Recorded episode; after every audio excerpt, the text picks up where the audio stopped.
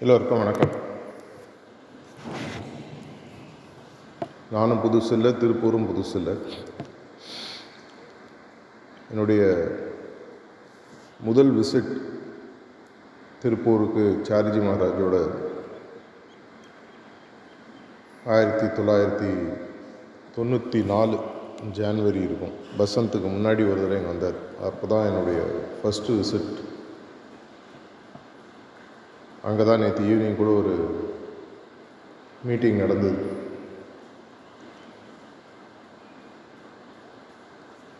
ரீசண்டாக பேண்டமிக்கில் டைம் நிறைய இருக்கிறதுனால ஒரு ஓடிடியில் ஒரு படம் ஒன்று பார்த்தேன் அதுக்கும் ஆன்மீகத்துக்கும் ஒரு பெரிய கனெக்ஷன் இருக்கிறதுனால அதுலேருந்து சில கருத்துக்களை சொல்லிவிட்டு என்ன அதுலேருந்து கற்றுக்க முடியுன்றதை பார்ப்போம். ஒரு ஆங்கில படம். அதில் என்ன நடக்கும்னா டைம் லூப் பேஸ்ட் மூவின்னு வாங்க. தமிழை கூட இப்போ ரீசெண்டாக டைம் லூப்லாம் ஃபேமஸ் ஆகிட்டு அது நடந்ததே ஒரு ஆளுக்கு திரும்பி திரும்பி திரும்பி நடக்கிற மாதிரி இருக்கும். இந்த படத்தில் வந்து கதாநாயகன் ஒரு இடத்துல ஆரம்பிக்கும். அங்கே வந்து அவர் ஸ்பெசிஃபிக் மிஷன் ஒன்று அவர் அக்கம்ப்ளிஷ் பண்ணணும்.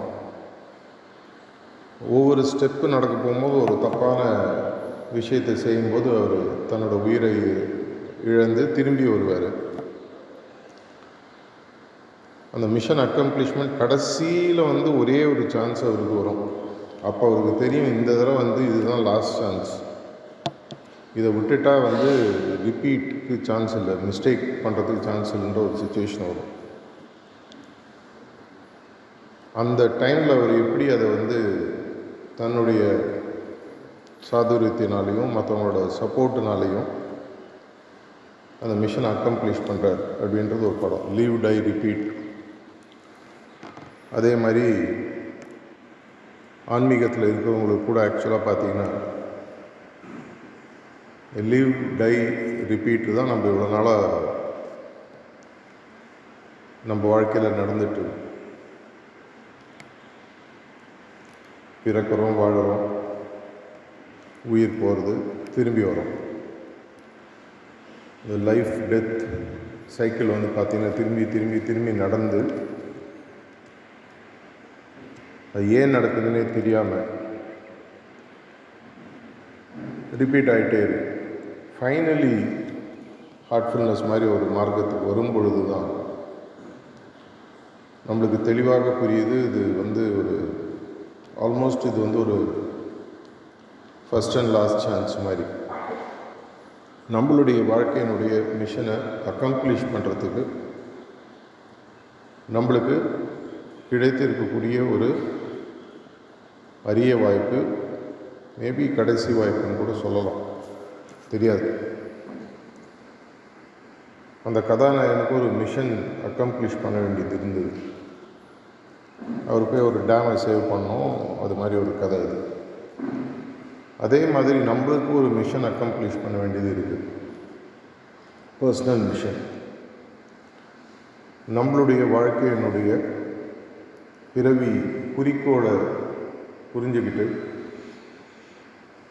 அந்த பிறவி குறிக்கோளை இந்த பிறவிலேயே எப்படி அடையிறது? இதுதான் நம்மளுடைய ஒரு லாஸ்ட் சான்ஸுக்கான ஒரு குறிக்கோளாக எடுத்துக்கணும். நம்மளுக்கு நிஜமாகவே நம்மளுடைய மிஷனுடைய நம்மளோட பர்சனல் மிஷன் என்னன்றது தெரியுமா? கார்ப்பரேட் ஆர்கனைசேஷன்ஸ்க்கெலாம் நார்மலாக வந்து ஃபைண்ட் த பிக் ஒய் அப்படின்வாங்க எதற்காக இந்த வியாபாரத்தை பண்ணுறோம் அப்படின்றத முதல்ல கண்டுபிடிங்க. அது கண்டுபிடிச்சா மற்றதெல்லாம் தானாகவே சரியாக அமையும் அப்படின்னு சொல்லி சொல்லுவோம். அதே மாதிரி நம்ம இந்த உலகத்தில் எதற்காக இந்த பிறவி நமக்கு கொடுக்கப்பட்டு திரும்பி வந்து வாழ்ந்து படித்து ஒரு வேலையில் சேர்ந்தோ வியாபாரத்தை செஞ்சோ பணத்தை சம்பாதிச்சோ இல்லை தொலைச்சோ ஒரு கல்யாணம் பண்ணி குழந்தைய பெற்று அதே மாதிரி மட்டும் செஞ்சுட்டு திரும்பி போகிறதா இல்லை அதையும் தாண்டி ஏதாவது ஒரு குறிக்கோள் நமக்கு இருக்கணுமா? இது கண்டுபிடிக்கிறதே நிறைய பேருக்குள்ள ஆக்சுவலாக பார்த்திங்கன்னா அவங்களுடைய வாழ்க்கை முடிஞ்சிடுது. எதற்காக வந்தோம்? எதற்காக இங்கே இருக்கோம்? என்ன பண்ணணும்? ஏன்னா நமக்கு வந்து ஒரு பெரிய பிரச்சனை அப்படின்னு சொல்லி பார்த்தீங்கன்னா இதை சொல்லிக் கொடுக்கறதுக்கு ஆள் இல்லை. நிறைய இடங்கள் அதை பற்றி பேசும்பொழுது கார்ப்பரேட் லைஃப்பாக இருந்தாலும் சரி ஆன்மீக வாழ்க்கையாக இருந்தாலும் சரி இவ்வளோ நாளாக எனக்கு யாருமே சொல்லலைங்க இது. எங்களுக்கு தெரியாமே போயிடுச்சு. ஆன்மீக வாழ்க்கை அப்படின்ற ஒன்றுத்தில் நம்ம இருக்கிறதுனாலேயே நமக்கு குறிக்கோள் சரியாக தெரியுன்ற ஒரு அர்த்தம் கண்டிப்பாக கிடையாது. எல்லாரும் செய்கிறாங்க நானும் செய்கிறேன் எல்லாரும் ஆசிரம் போகிறாங்க நானும் போகிறேன் அது குறிக்கோளாக இருக்க முடியாது. அப்போ என்ன ஆகுனா ஒரு லோயர் லெவல் சர்க்கிளையே நம்ம சுற்றிட்டே இருக்கோம் more of out of habit பழக்க வழக்கங்களால் நடக்கக்கூடிய ஒரு விஷயமாக இருக்குமே ஒழிய ஆத்மார்த்தமாக உணர்ந்து அதற்கு தேவையான பிரயத்தனங்களை தெளிவாக கொண்டு வந்து அந்த குறிக்கோளை அடைவதற்கு தேவையான விஷயங்களை இந்த வாழ்க்கை இந்த ஜென்மத்திலேயே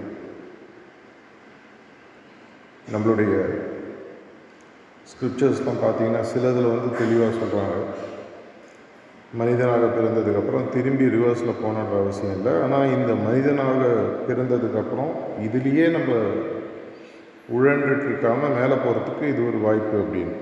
சில ஸ்கிரிப்சர்ஸ் பிலீஃப் சிஸ்டம் படி பார்த்திங்கன்னா இல்லை திரும்பி ரிவர்ஸில் போகிறதுக்கு கூட வாய்ப்பு இருக்குது அப்படின்னு சொல்லி சொல்கிறாங்க பல கருத்துக்கள்லாம் இருக்குது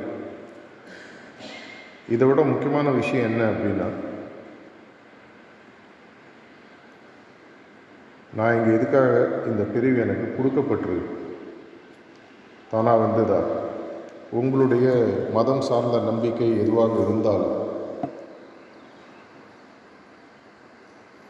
எனக்கு இந்த பிறவின்றது ஒரு காரணத்துக்காக நான் வந்திருக்கேன் இல்லை கொடுக்கப்பட்டிருக்கேன் அது எனக்கு கண்டிப்பாக என்னன்றது தெரியுமா? ஒவ்வொருத்தருக்கு ஒரு குறிக்கோள் இல்லை. நார்மலாக மனிதர்கள் ஆசைகள் நிறையா இருக்கு. குறிக்கோள்கள் இருக்கிறவங்க ரொம்ப கம்மி. சந்தோஷமாக இருக்கணும். ஒரு நல்ல குடும்பம் கை நிறைய பணம் இதெல்லாம் நார்மலாக எல்லாருக்கும் இருக்கக்கூடிய ஆசை. அந்த ஆசை குறிக்கோளாக மாறும்போது தான் நம்மளுக்கு உண்மையான வாழ்வினுடைய பர்பஸை புரிய ஆரம்பிக்கும். அட்லீஸ்ட் இந்த ஹார்ட்ஃபுல்னஸ் தியான பயிற்சியில் வந்திருக்கிற அனைத்து சகோதர சகோதரிகளுக்கும் உங்களுடைய குறிக்கோளை கண்டுபிடிப்பதற்கு ஒரு அருமையான வாய்ப்பு. நேற்றுக்கு காலத்தால் கூட ஒரு சென்டரில் போகும்போது தான் நான் சொன்னேன். சுய பரிசோதனை அப்படின்றது நமக்கு இருக்கக்கூடிய ஒரு பெரிய வரப்பிரசாதம். இது அடிக்கடி நம்ம பண்ணணும். முடிஞ்சதுன்னா அட்லீஸ்ட் அடுத்த முப்பது நாளைக்கு டெய்லி படுக்கிறதுக்கு முன்னாடி உங்களே நீங்கள் ரிஃப்ளெக்ஷன் சொல்லி சொல்லலாம். நான் வந்த பர்பஸ் என்ன? நான் அதை கண்டுபிடிச்சிட்டேன் கண்டிப்பாக எனக்கு அது தெரியுமா? இல்லை. எல்லாரும் சொன்னாங்கன்ட்டு நானும் தியானம் பண்ணிகிட்ருக்கிறேன் நான் சார்ஜி மகராஜ் சொல்வார் நூறு பேர் தியானம் பண்ணுறாங்கன்னா அவங்களுக்கு நூற்றி பத்து குறிக்கோள்கள் இருக்கும் அப்படின்வார் ஒவ்வொருத்தருக்கும் ஒரு ரீசன் இப்போ இங்கே இருக்கிறவங்களுக்கே ஒரு சீட்டை கொடுத்து எதற்காக நீங்கள் தியானம் பண்ணுறீங்கன்னு எழுதி அதை வாங்கி படித்தோன்னு சொன்னால் கண்டிப்பாக அநேகமாக இந்த ரூமில் இருக்கிறவங்க எவ்வளோ பேரோ அந்த அளவுக்கு கருத்துக்கள் வரும். எல்லாமே ஒருமித்த கருத்தாக இருக்குன்னு சொல்ல முடியாது. இருக்கணுன்ற அவசியமும் இல்லை அது வேறு விஷயம். இப்போ நம்ம முன்னாடி ஒரு எவரெஸ்ட் சிகரம் இருக்குன்னு வச்சுக்கோங்க. அந்த எவரெஸ்ட் சிகரத்தை பார்த்த உடனே உங்களுடைய மனதில் என்ன எண்ணம் தோணுது அப்படின்னு உங்களை கேட்டால் நீங்கள் ஒருவேளை ஒரு ஹில்லேரியன் டென்சிங் நார்வே மாதிரி இருந்தீங்கன்னா இல்லை எனக்கு உச்சியில் போய் நிற்கணும் இந்த இருபத்தி ஒன்பதாயிரம் அடி உச்சியில் நான் போய் இருக்கணும். அதுதான் என்னோடய குறிக்கோள் அவங்க சொல்லலாம். வேறு யாராவது இருந்தாங்கன்னா இல்லைங்க இந்த மலைக்கு கீழே நிறைய மினரல்ஸ்லாம் இருக்குது நிறைய வைரம் வைடூரியம்லாம் இருக்குதுன்னு சொல்கிறாங்க அதெல்லாம் எடுத்து நான் சந்தோஷமாக வாழணும் அப்படின்னு சொல்லலாம். இல்லை இந்த பேஸ் கேம்ப் பதினாலாயிரம் அடியில் இருக்குது நான் அங்கே போய் இருக்கணும் அப்படின்னு சொல்லலாம். கண்ணுக்கு எதிர்க்க இருக்கக்கூடியது ஒரே ஒரு மலையாக இருந்தாலும் அதை பார்க்கும்போது அந்த மலையை வச்சு நம்ம வாழ்க்கையில் என்ன பண்ணணும்னு பல எண்ணங்கள் தோணும். இதே மாதிரி தான் ஆன்மீகன்றதும் ஆன்மீகத்தினுடைய உச்சாணி கொம்பில் போய் அமரணும் அப்படின்ற ஒரு குறிக்கோள் தெளிவாக நம்ம மனசில் இருக்கா அப்படின்றத நம்மளே சுய பரிசோதனை பண்ணிக்கணும். மேபி உங்களுக்கு இருக்கலாம் இல்லாமல் இருக்கலாம். ஆனால் இன்றைக்கி ஒரு நல்ல வாய்ப்பு அதை பற்றி சிந்திப்பது இதை பற்றி நம்மளுடைய மாஸ்டர்கள் பல கருத்துக்கள் பல முறை சொல்லியிருக்காங்க. டென் மேக்ஸிம்ஸில் ரொம்ப அருமையாக இதை பற்றி விரிவாக்கத்தோட கமெண்ட்ரி ஆன் டென் மேக்ஸிம்ஸில் டாக்டர் மேலே எதுக்கு தமிழாக்கமும் இருக்குது இல்லை நான் தியானம் பண்ணுறது என்னுடைய மன அமைதிக்காக மட்டும்தான். எந்த குறிக்கோளை நோக்கி போகிறோமோ அது கண்டிப்பாக நமக்கு அநேகமாக கிடைக்கும். இல்லை எனக்கு வந்து ஒரு அட்லீஸ்ட் லிபரேஷனாவது வேணும் மீண்டும் பிறவாத நிலை வேண்டும். ஏன்னா நம்மளுடைய ரிலிஜனில் ப்ரிடாமினாக நம்மளுக்கு சொல்கிறது என்னென்னா இந்த பிறவிலேருந்து மீண்டும் பிறக்காத ஒரு மோட்சம். இதுதான் மோட்சன்றது வந்து ரிலிஜனில் ஒரு பெரிய ஒரு குறிக்கோளாக பேசப்படுகிறது. இதாவது மினிமம் எனக்கு வேண்டும் அப்படின்ற ஒரு குறிக்கோளாக கூட இருக்கலாம். இல்லை ஒரு எனக்கு ஒரு காட்லி ரீஜன் இல்லை சென்ட்ரல் ரீஜன் தேர்ட்டீன்த் பாயிண்ட் ஏதோ ஒன்று இல்லை மாஸ்டோட நானும் மாஸ்டரும் அதே மாதிரி ஆகக்கூடிய எனக்கு ஒரு தன்மை மாற்றம் வேணும். இது வந்து ஒரு அன்லிமிட்டெட் புஃபே மெனு மாதிரி நம்மளுக்கு ஆன்மீகத்தில் நம்மள்கிட்ட இருக்குது சூஸ் பண்ண வேண்டியது நம்ம கையில் தான் இருக்குது சரியாக சூஸ் பண்ணதுக்கப்புறம் தான் நம்மளுடைய உண்மையான ஆன்மீக பாதையே ஆரம்பிக்கும். நீங்கள் எவ்வளோ வருஷம் ப்ராக்டிஸ் பண்ணியிருக்கீங்கன்றது முக்கியம் இல்லை. ஒரு வருஷமோ ஒரு மாதமோ அஞ்சு வருஷமோ பத்து வருஷமோ. அட்லீஸ்ட் இன்றைக்காவது உங்களுக்கு டைரி எழுதுகிற பழக்கம் இருந்தாலோ இல்லை இல்லைன்னா இன்னிலேருந்து ஆரம்பித்து ஒரு பேப்பரில் எதற்காக நான் தியானம் பண்ணுறேன் அது ஒரு லைன் எழுதிக்கணும். இந்த லைன் தான் இருக்கிறதுக்குள்ளே இப்போ உங்கள் கடவுள் முன்னாடி வராரு. என்ன வேணால் வேணும். என்ன வேணால் அவரால் கொடுக்க முடியும்னா என்ன கேட்பீங்க? அவர்கிட்ட நீங்கள் ஒரு ரூபாய் கேட்கலாம் ஒரு கோடி ரூபாய் கேட்கலாம். ரொம்ப புத்திசாலியாக இருந்தால் என்ன உன்னோடதாக ஆக்கிடுங்க அப்படின்னு கேட்கணும்னு ஒருத்தர் சார்ஜி மகாராஜ் சொன்னார் make myself as use அதோட வேலை முடிஞ்சிருக்கு. அதே மாதிரி நமக்கு ஒரு ஆன்மீக பயணம் அமைஞ்சிருக்கு. இதில் நமக்கு என்ன அடையணும்? குறிக்கோள் இல்லாத வாழ்க்கைன்றது வந்து வெறும் செக்கு மாடு ஊர் போகாமல் அந்த செக்கியை சுற்றிட்டு இருக்க மாதிரி வாழ்க்கையாக அமைஞ்சிடும் என்னுடைய மேனேஜ்மெண்ட் செஷன்ஸ்லேயும் சரி ஆன்மீகம் சம்மந்தப்பட்ட பேசினாலும் எங்கே போனாலும் கடைசியில் நான் முக்கியமாக சொல்லக்கூடிய ஒரு கருத்துனா பார்த்திங்கன்னா நம்மளுக்கு இந்த ஆன்மீக வாழ்க்கை மூலமாக என்ன கிடைக்கணுன்றதில் நமக்கு தெளிவாக இருக்கும் அது எதுவாக இருந்தாலும் ஆனால் இருப்பதற்குள் ஹையஸ்ட்டு உங்களுக்கு ஒரு லைஃப் டைம்லேயே கிடைக்கிறதுக்கு சஹஜ் மார்க்கில் ஹார்ட்ஃபுல்னஸில் உங்களுக்கு ஒரு வாய்ப்பு இருக்குது அப்படி இருக்கிற பட்சத்தில் நீங்கள் எதை பெற முடியும்? இது மட்டும் இல்லை ரீசெண்டாக நீங்கள் பார்த்தீங்கன்னா இந்த பிரைட்டர் வேர்ல்டில் உங்களுடைய ஸ்பிரிச்சுவல் என்டைட்டி உருவாகிறதுக்கு மாஸ்டர்ஸ்லாம் நம்ம ஏழு மாதங்கள் மாஸ்டருடைய மென்டல் ஊம்பில் இருக்கணும் அப்படின்னு சொல்லி சொல்லிட்டு இருந்தாங்க ரீசெண்டாக ஜார்ஜ் பார்த்தீங்கன்னா அது தொண்ணூறு நாளாக மாற்றிட்டார் தொண்ணூறு நாள் நான் சொல்கிறது அப்படியே செஞ்சுப்பார் அநேகமாக உனக்கு அது கிடைக்கக்கூடிய ஒரு வாய்ப்பு இருக்குது அப்படின்ற மாதிரி சொல்கிறார்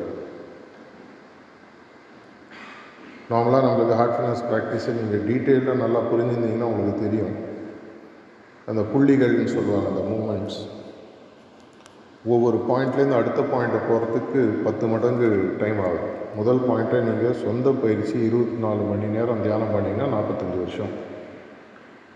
அதில் உங்களுக்கு கம்ப்ளீட் மாஸ்டரி வந்து அதை தாண்டுவது இருக்குது அதுலேருந்து பாயிண்ட் டூனா அதை பத்தால் பெருக்கிக்கோங்க. அதுலேருந்து பாயிண்ட் டூனா ஒரு அஞ்சு பத்தால் பெருக்கிக்கோங்க. இந்த ஹார்ட் ரீஜன் அப்படின்ற பிண்ட பிரதேசத்தை தாண்டறதுக்கே நீங்கள் நார்மலாக வந்து சொந்தமாக நீங்கள் ஒரு குருநாதருடைய சப்போர்ட்டும் டிரான்ஸ்மிஷன் பிரணாகுத்தியினுடைய உந்துதல் சக்தியும் சுத்திகரிப்புன்ற அந்த ஒரு கருவியினுடைய சப்போர்ட் இல்லைன்னா உங்களுக்கு மினிமம் மூணுலே நாலாயிரம் வருஷமாவது ஆகும். நம்மளுடைய வாழ்வுன்றது நம்மளுக்கு ஆக்சுவலாக வந்து தொண்ணூறுலேருந்து நூற்றி இருபது வருஷம் ஆவரேஜ் சிதர்கள்லாம் ஆயிரம் ரெண்டாயிரம் வருஷம் வாழ்ந்ததாக சொல்கிறாங்க இந்த தொண்ணூறுலேருந்து நூற்றி இருபது வருஷத்தில் நம்மளால் டுவெண்ட்டி ஃபோர் ஹவர்ஸ் தியானம் பண்ண முடியுமா? கண்டிப்பாக முடியாது. மேக்ஸிமம் அரை மணி நேரம் ஒரு மணி நேரம். அந்த காலத்துலலாம் பார்த்தீங்கன்னா தமிழ் படம்லாம் நம்ம பார்த்துருக்கோம். முனிவர்கள் காட்டில் போய் தியானம் பண்ணுவாங்க. அவங்கள சுற்றி அப்படியே அந்த பாம்பு கூத்து மாதிரி கட்டிடும். நூற்றுக்கணக்கான ஆயிரக்கணக்கான வருஷங்கள் கடைசியில் கடவுள் வருவார் ஆஸ் யூஷுவல் முட்டாள்தனமாக ஏதாவது ஒரு பவர் ரிலேட்டடாக எனக்கு இந்த சக்தி வேணும் அந்த வரம் வேணும் இந்த அஸ்திரம் வேணும்னு கேட்பாங்க. அதாலேயே அவங்க ஐநூறு போயிடுவாங்க ஆனால் இங்கே வந்து பார்த்திங்கன்னா இன்னை இன்றைக்கி இருக்கக்கூடிய காலகட்டத்தில் அது மாதிரி ஒரு காடுகளில் போய் உட்காந்து நூறு இரநூறு வருஷம் தியானம் பண்ணுறதுக்கு நம்மளுக்கு வாய்ப்பு இல்லை. அப்படி இருக்கிற பட்சத்தில் இருக்கக்கூடிய காலகட்டத்தில் ஒரு நாளைக்கு நம்மளால் அரை மணி நேரம் ஒரு மணி நேரம் தியானம் பண்ணால் தான் முடியும். அப்போ நீங்கள் இந்த ஃபஸ்ட்டு பாயிண்ட்டு இந்த கால்குலேஷனை பார்க்கறதுக்கே உங்களுக்கு ஐநூறு ஆயிரம் ஜென்மங்கள் தேவைப்படும். அதுவும் ஒவ்வொரு ஜென்மத்திலையும் தியானம் பண்ணுன்ற ஆசை வந்து அந்த பிடிப்போடு நீங்கள் அடுத்த ஜென்மம் அடுத்த ஜென்மம் அந்த ரீசைக்கிளில் பண்ணி அடுத்த பர்த்தில் நீங்கள் அதை கண்டினியூ பண்ணிங்கன்னா யோசிச்சு பாருங்கள் எவ்வளோ நாள் ப்ரோக்ரஸ் அதிலே இந்த மைண்ட் ரீஜன் அதுக்கு மேலே போகும்பொழுது பார்த்தீங்கன்னா உங்களுக்கு ப்ரோக்ரஸுக்கு தேவைப்படக்கூடிய வருடங்கள் ஒரு கேல்குலேஷன் தாஜி ஒரு டாப்பில் சொல்கிறாரு ஒரு கோடி வருஷத்துக்கு மேலே ஆகும். ஒருவர் சொந்த முயற்சியில் தியானம் பண்ணி இருப்பதற்குள் உயரிய நிலையை கடவுள் போன்ற தன்மை வரக்கூடிய நிலையை அடையணும்னா ஒரு கோடி வருஷம் ஆகும். ஒரு ஆள் சொந்தமாக தியானம் பண்ணணும் அந்த மாதிரி நிலைக்கு ஒரு குருவினுடைய சப்போர்ட் இல்லாமல் வந்தவங்க சரித்திரத்தில் மேபி ஒன்று ரெண்டு பேர் கூட இல்லைன்னு சொல்லிக்கிறாங்க அந்த மாதிரி எக்ஸப்ஷன் கேலிபர் இங்கே யாராவது இருக்கோமா எனக்கு தெரில அப்படி இருக்கிற பட்சத்தில் நமக்கு இந்த மாதிரி ஒரு சிஸ்டம் இந்த பிராணாகுதி இந்த சுத்திகரிப்பு ஒரு குருநாதனுடைய கைடன்ஸ் கண்டிப்பாக தேவைப்படுது நம்மளுடைய ப்ராக்டிஸை முதல்ல தெளிவாக எதற்காகன்றதை புரிஞ்சுட்டு இது எதற்காகன்னு புரிஞ்சதுக்கப்புறம் இதை செய்வதற்கு நம்மளுக்கு என்னென்ன டூல்ஸ்லாம் இருக்குது இப்போ நீங்கள் திருப்பூர்லேருந்து சென்னைக்கு போனோன்னா நடந்து போகலாம். சைக்கிளில் போகலாம். டூ வீலரில் போகலாம். காரில் போகலாம். ட்ரெயின் எனக்கு தேவையான அளவு பணம் இருக்குது என்னால் முடியும்னா நான் ப்ரிஃபர்டு ஆப்ஷன் பார்த்தீங்கன்னா ஃப்ளைட் ஏன்னா அதுதான் ஃபாஸ்டஸ்ட்டாக போகக்கூடியது. இரு புள்ளிகளுக்குள் பயணம் செல்வதற்கு கூட நம்ம எவ்வளோ ஃபாஸ்ட்டாக எவ்வளோ கம்ஃபர்டபுளாக போக முடியும் தான் யோசிக்கிறோம். அப்படி இருக்கும்போது இந்த ஆன்மாவுடைய பயணத்துக்கு எவ்வளோ வேகமாக போக முடியுன்றத கண்டிப்பாக யோசிப்பது தான் புத்திசாலித்தனம். இல்லை நானே பார்த்துக்கிறேன் எனக்கு எது குரு எனக்கு எது பிராணாகுத்தி இந்த சிஸ்டம்லாம் எனக்கு தேவையில்லை. அப்படின்ற ஒரு முடிவுக்கு வந்தோன்னா அது நம்மளுடைய முடிவு. எப்பவுமே வந்து மைண்டினுடைய மனதினுடைய விளையாட்டுக்காக சோல் ஆன்மாவுக்கு நம்ம பிரச்சனையை கொடுக்கக்கூடாது அப்படின்னு அடிக்கடி சரிஞ்சு சொல்வார். அப்போ இந்த மைண்டை நம்ம ஃப்ரெண்ட் பண்ணி அதனுடைய சக்தியை நம்ம யூஸ் பண்ணி நமக்கு இருப்பதற்குள் ஃபாஸ்டஸ்ட் மெத்தட் என்ன? சஹஜ்மார்க்கே ஒரு ஃபாஸ்டஸ்ட் மெத்தடு தான். அதுலேயும் இன்னும் ரேப்பிட் ப்ரோக்ரஸ் வேணும். இன்னும் இன்டென்சிஃபை பண்ணணுன்ற ஒரு ஆப்ஷன் நமக்கு இருந்ததுன்னா என்ன செய்யும் எல்லா டூல்ஸும் நம்மள்ட்ட இருக்கு. எப்பவுமே வந்து பார்த்திங்கன்னா ஒரு நல்ல ப்ராடக்ட் விற்கணும் அப்படின்னு சொன்னால் புல் புஷ் ரெண்டு மெத்தடு இருக்குன்னு சொல்லுவாங்க. புஷ் மெத்தடுன்றது வந்து அந்த ப்ராடக்ட்டை விற்கிறவங்களை துரத்தி துரத்தி அவங்க தலையில் கட்டுவாங்க. இதை வாங்கிக்கோ இதை வாங்கிக்கோ இதை வாங்கிக்கோ இதை வாங்கிக்கோ. புல் மெத்தட் அப்படின்னு சொல்கிறது நீங்கள் அந்த பொருளை ஓடி போய் தேடி வாங்கணும். அந்த அளவுக்கு அந்த பொருள் இருக்கணும். அப்படி இருக்கிற பட்சத்தில் இப்போது திருப்பூரில் கிட்டத்தட்ட ஆக்டிவான அபியாசிஸ் அப்படின்னு டேட்டா எடுத்து பார்த்தா ஒன்பதாயிரத்தி ஐநூறு பேர் அப்படின்னு ரஃப்லி சொல்கிறாங்க அதாவது இவங்கெல்லாம் மூணு செட்டிங் எடுத்து சத்சங்கில் அட்டன் பண்ணி ஐடி கார்டுன்னு ஒன்று வாங்கி சீரியஸாக எடுத்துகிட்டு இருக்காங்க அப்படின்னா ரிசப்டர்ஸும் சென்ட்ரல் கோஆர்டினேட்டும் இசட்சியோ இல்லை மற்ற ஃபங்க்ஷன்லையோ உங்கள் பின்னாடி வந்து சத்சங்க்கு வாங்க சிட்டிங் எடுக்கிறீங்க இந்த பயிற்சி முகாம் இன்னும் தீவிரமாக பண்ணுறதுக்கு பட்டறைகள்லாம் நடக்குது வாங்க அப்படின்னு சொல்லணுமா? இல்லை நீங்கள் அவங்க பின்னாடி போகணும் அந்த காலத்தில் அட்லீஸ்ட் ஒரு இருபது முப்பது வருஷத்துக்கு முன்னாடிலாம் ஸ்கூலில் வந்து பசங்க வாத்தியார் முன்னாடி பொறுத்தவன் ஐயா எனக்கு இன்னும் சொல்லி சொல்லிக் கொடுங்க. நான் வீட்டுக்கு வரேன். குருகுலம் கான்செப்ட் இப்போல்லாம் ரிவர்ஸில் போயிடுச்சு. வாத்தியார் பையனை தத்துறாரு அப்படியே கொஞ்சம் படுறா. கொஞ்சமாக அதை மார்க் ஏன்னா வாத்தியாருக்கு இப்போ டார்கெட் கொடுக்க ஆரம்பிச்சிட்டாங்க. பாவம் நம்ம ப்ரிசப்டிவ் சிசிஸ் மாதிரி. அவங்க பின்னாடி பசங்க பின்னாடி வாத்தியாரெலாம் சுற்றுற மாதிரி. இப்போ அபியாசிகளை கன்வின்ஸ் பண்ண வேண்டியதாக இருக்குது கொஞ்சம் நீங்கள் தயவு செஞ்சு இந்த ப்ரோக்ராம் இருக்குவாங்க இது கொஞ்சம் ப்ராக்டிஸ் பண்ணுங்கள் இண்டிவிஜுவல்ஸ்லையும் எடுத்துக்கிறது நேரடியாக சத்சங்க்கு வாங்க. அப்படி இருக்கும்போது ஏதோ புஷ் மார்க்கெட்டிங் மாதிரி ஆகிடுது புஷ் மார்க்கெட்டிங்கில் என்ன ஆகும்னா வாங்குறவர் அந்த பொருளை வாங்குறவங்களுக்கு வந்து ஒரு பொருள் மேலே ஈர்ப்பு அந்த அளவுக்கு இல்லைன்னு அர்த்தம். ஆனால் நம்மளது அது மாதிரி பண்ண வேண்டிய மார்க்கம் கண்டிப்பாகவே இல்லை.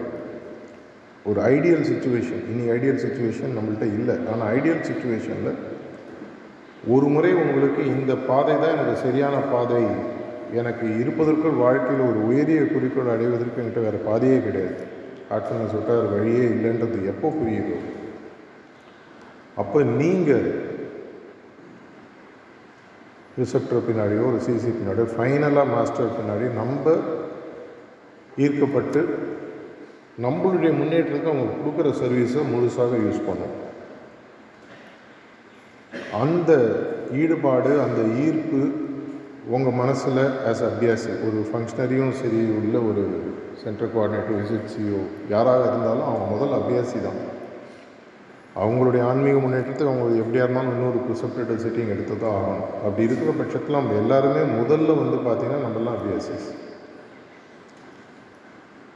ஒரு அருமையான சிஸ்டம் ஒரு அருமையான வாய்ப்பு வாழ்நாளில் கிட்டத்தட்ட ஒரு பத்தாயிரம் இருபதாயிரம் வருஷத்துக்கு இந்த உலகத்தில் இல்லாத ஒரு அருமையான ஒரு வாய்ப்பு ஒரு இன்கார்னேட் மாஸ்டர் அப்படின்ற பேஸ்ட் கான்செப்ட் நமக்கு கிடச்சிருக்கு. இதை அது இருக்கும்போது நம்ம யூஸ் பண்ணாமல் ஒருவேளை விட்டுட்டோன்னு சொன்னால் அந்த லீவ் டே ரிப்பீட்டு மாதிரி ஒருவேளை ரிப்பீட்டுன்ற சுச்சுவேஷன் வரும்போது அடுத்த நம்மளுடைய வாழ்வில் இங்கே வருவோமா? திரும்பி ஒரு மாஸ்டர்ன்ற ஒரு ஈர்ப்பு நமக்கு உருவாகுமா? நம்மளுடைய கவனம் அது மேலே திரும்பி வருமா? ஒருவேளை ரெண்டாவது பாயிண்ட் வரைக்கும் நம்ம வந்துட்டு நம்மளுடைய வாழ்வு முடிஞ்சிருதுன்னு வச்சிருது திரும்பி வரோம் பாக்கி பாதையை கடப்பதற்கு. அப்போ திரும்பி அடுத்த ஜென்மத்தில் கிடைக்குமான்னு தெரியாது. அப்படி இருக்கிற பட்சத்தில் பாபுஜி மகாராஜ் சொன்ன மாதிரி கம் அண்ட் லூட் மீ அப்படின்னு சொல்லி சொல்லியிருக்காரு. படிச்சிருப்பீங்க என்னை வந்து என்கிட்ட கொள்ளையடி இருக்கிறதெல்லாம் எடுத்துக்கோ அப்படின்னு சொல்லி சொல்கிறாங்க மாஸ்டர்ஸ்லாம் ஐடியலாக என்ன ஆயிருக்கணும் இந்த பிரச்சனை இங்கே இல்லை எல்லா இடத்துலையும் இருக்குது அதனால் எந்த ஒரு சென்ட்ரியும் நம்ம சொல்ல முடியாது. ஒம்பதாயிரத்து ஐநூறு பேரும் சண்டே சச்சங் வந்து பார்க்கிங் இடம் இல்லை. ஹாலு சின்னதாக இருக்குது சுகமான சுமைகள்னு சொல்லுவாங்க தமிழில். ப்ளஷரபிள் ப்ராப்ளம்ஸ் அந்த மாதிரி ஒரு பிரச்சனைகள் நம்ம எனக்கு அர்த்தால நான் கொஞ்சம் சீக்கிரம் வந்துட்டு ஆஷ்ரம் வீடு ரவுண்டு போயிட்டுருக்கோம் ஆஷ்ரம் மேனேஜர்னாலாம் அப்போ வந்து நிறைய ஓப்பன் இடம் இருந்தது. ச சிரிச்சினேன் அஃப்கோர்ஸ் திருப்பூர் புதுசில் சிரிச்சினே கேட்க என்ன பண்ணலாம் குமார் அப்படின்னு. ஆனால் இங்கெல்லாம் ஒரு பெரிய பத்தாயிரம் பேர் ஒரு மெடிடேஷன் கட்டினா நல்லாயிருக்கும் அப்படின்னு. ஆக்சுவலாக ரெண்டு பேரும் சிரித்தோம் அப்போ. இப்போ எதுக்கு பார்க்கலாம் அப்படின்ற மாதிரி சிரித்தோம் ஆனால் யோசித்து பார்த்தா அவருடைய மனசில் இருக்கக்கூடிய கனவு தான் உங்களுக்கு இருக்கணும் திருப்பூரில் செலிப்ரேஷன் நடந்தால் மட்டும்தான் பெரிய ஆள் வேணும் அப்படி தேவை இல்லையே ஆல்டர்னேட் ஆர்குமெண்ட் நீங்கள் சொல்லலாம். இல்லைங்க எங்களுக்கு சப் சென்டர்ஸ் இருக்குது அப்படின்னா இந்த ஒன்பதாயிரத்து ஐநூறு பேரும் சப் சென்டர்ஸில் சண்டே சர்ச்சுங்களாம் எங்கேயாவது வரணும். டிவியோடைய கன்வீனியன்ஸ் இன்டர்நெட் கன்வீனியன்ஸ் வந்துடுச்சு மாஸ்டர் எங்கே இருந்தாலும் நம்ம வீட்டிலேருந்தே பார்க்கக்கூடிய ஒரு வாய்ப்பு இருக்குது இருந்தாலும் ஒன்று ஞாபகம் வச்சுக்கோங்க எக்ரிகோர் கூட்டுக்குழுவின் ஒரு திறமைன்னு ஒன்று இருக்குது அது கண்டிப்பாக நம்ம வீட்டில் தனியாக உட்காந்து பண்ணும்போது வராது. கூட்டு பிரார்த்தனை அப்படின்றது கூட்டு தியானம் அப்படின்றதுனுடைய இம்பேக்ட் அதனால தான் மேத்தமேட்டிக்ஸில் ஒன் ப்ளஸ் ஒன் டூவாக இருக்கும். ஆனால் உண்மையான வாழ்வில் ஒன்று ஒன்று சேரும் பொழுது அது பதில் என்றைக்குமே ரெண்டு கிடையாது. ஒன்று பாதி ஆகும் இல்லை ரெண்டுக்கு மேலே தான் ஆகும். குடும்பத்தையே எடுத்து பாருங்கள் ஹஸ்பண்ட் ஒய்ஃப்ன்ற வாழ்வில் சேரும் பொழுது அவங்க மூலமாக ஒரு அடுத்த சந்ததிகள் உருவாகுது ரெண்டாகுது நாலாகுது எட்டாகுது. இல்லை அவங்க ரெண்டு பேரும் ஒன்றா இல்லாமல் பிரிகிறாங்கன்னா குடும்பம் பாதியாகுது அதே மாதிரி நம்ம ஒன்றாக சேரும் பொழுது ஒன்றாக இந்த இடத்துல இருக்கும்போது அதனுடைய எனர்ஜி அதனுடைய வைப்ரேட்டரி லெவல் கம்ப்ளீட்டாக டிஃப்ரெண்ட் விஸ்பர்ஸில் திரும்பி திரும்பி கூட்டு தியானத்தை பற்றி பாபுஜி மகாராஜ் நிறையா மெசேஜ் மீடியத்தில் கொடுத்துருக்காரு. நீங்கள் படித்து பார்க்கலாம். இந்த ஒன்பதாயிரத்து ஐநூறு பேரும் முதல்ல ஒன்றாக சேரணும். எதனால் சேரணும் அப்படின்னு பார்த்தீங்கன்னா பதினஞ்சு இருபது சப் சென்டர் இருக்குது இல்லை எழுபது சப் சென்டர் இருக்குன்னா எழுபது இடங்கள் நாளைக்கு கூட்டி பார்த்தாங்கன்னா இந்த ஒன்பதாயிரத்து ஐநூறு பேரும் வரணும். அப்படி வரும்போது இந்த வைப்ரேட்டரி ஃபோர்ஸ் ஆனது கண்டிப்பாக இந்த எக்கோ சிஸ்டம் இம்பேக்ட் பண்ண ஆரம்பிக்கும். திருப்பூர்ன்ற எக்கோ சிஸ்டம் இம்பேக்ட் பண்ணும். ஆஃப்டர் ஆல் முப்பது நாற்பது வருஷத்துக்கு முன்னாடி நாற்பது ஐம்பது அபியாசி தான் எங்களுக்கு இருந்திருப்பாங்க இல்லையா? இன்றைக்கி ஒன்பதாயிரத்து ஐநூறு ஆயிருக்குன்னா அவங்க அவங்களுடைய தியானத்தின் மூலமாகவும் அவங்களுடைய பயிற்சியின் மூலமாகவும் அவங்க பயிற்சியினுடைய இம்பேக்டை மற்றவங்கள்ட்ட சொல்லுவதன் மூலமாகவும் இந்த ஒன்பதாயிரத்து ஐநூறு பேர் இன்றைக்கி வந்திருக்காங்க. இந்த ஒன்பதாயிரத்தி ஐநூறு நாளைக்கு நைன்டி ஃபைவ் தௌசண்ட் ஆகணும் ஒம்பது லட்சம் ஆகணும். நம்மளுடைய கனவு அட்லீஸ்ட் தமிழ்நாட்டில் இருக்கக்கூடிய சிறிய கனவாக இருக்கலாம் அதனால அது ஒரு கனவு. எட்டுலேருந்து எட்டரை கோடி மக்களும் ஹார்ட்ஃபுல்னஸ் தியான பயிற்சியை தெரிஞ்சுட்டு அது புல் மார்க்கெட்டிங்காக மாறணுன்ற ஒரு ஆசையோடு தான் நாங்கள் விற்பனை ஆரம்பிச்சிருக்கோம். இருக்குன்றது சொல்லணும் ஆனால் போய் விற்கக்கூடாது. ஆனால் இருக்குன்றது தெரியணும். கடை கொள்வார்கள் கொள்வார் மாதிரி ஆகிடக்கூடாது இருக்குது ஆத்ம தியானம் பண்ணுறது அதுக்கு நம்மளுக்கு எல்லாருக்குமே ஒரு முக்கியமான பங்கு இருக்குது அதில் முக்கியமான பங்குல முதல் பங்கு வந்து நம்மளுடைய ப்ராக்டிஸை சின்சியராக இன்னும் டீப்பனாக பண்ணி இதன் மூலமாக அந்த வைப்ரேட்டரி லெவலை நம்ம இன்க்ரீஸ் பண்ணணும். அது கண்டிப்பாக உங்களுடைய ப்ராக்டிஸ் இன்டென்சிஃபை ஆகும்போது நடக்கும்.